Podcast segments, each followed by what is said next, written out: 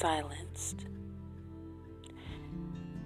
Yet so much to say, misunderstood for misunderstanding lies as I've tried to convince you verbally of the truth.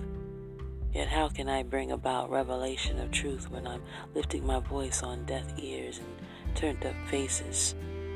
No matter what I try to say, your mind has been fixated on finding the excuse to remove me from what you vowed to me and the littlest things that it was so tangible yet grippable.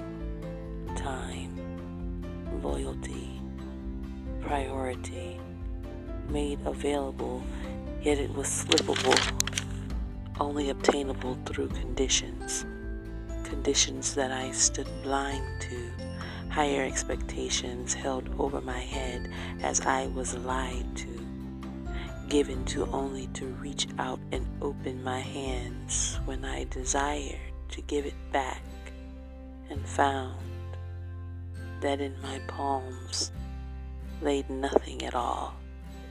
So you walked away, changed from my kindness, and I stand left with memories of your bitter brokenness as the peace you sought came at a price which was to steal minds, so gentle and meek and mild until you coaxed the sheep into the slaughterhouse of your mouth, where your truest intentions fall out of your shouts, as your heart no longer can beat in off rhythms to the fakeness of your love.